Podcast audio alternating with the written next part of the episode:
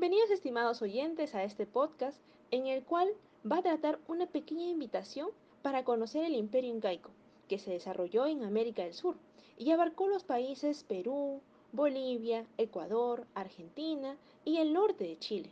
Además se caracterizó por ser un gobierno monárquico, donde la máxima autoridad era el Inca.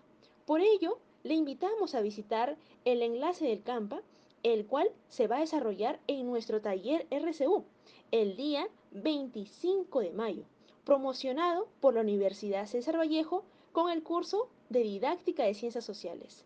Ahí nos vemos.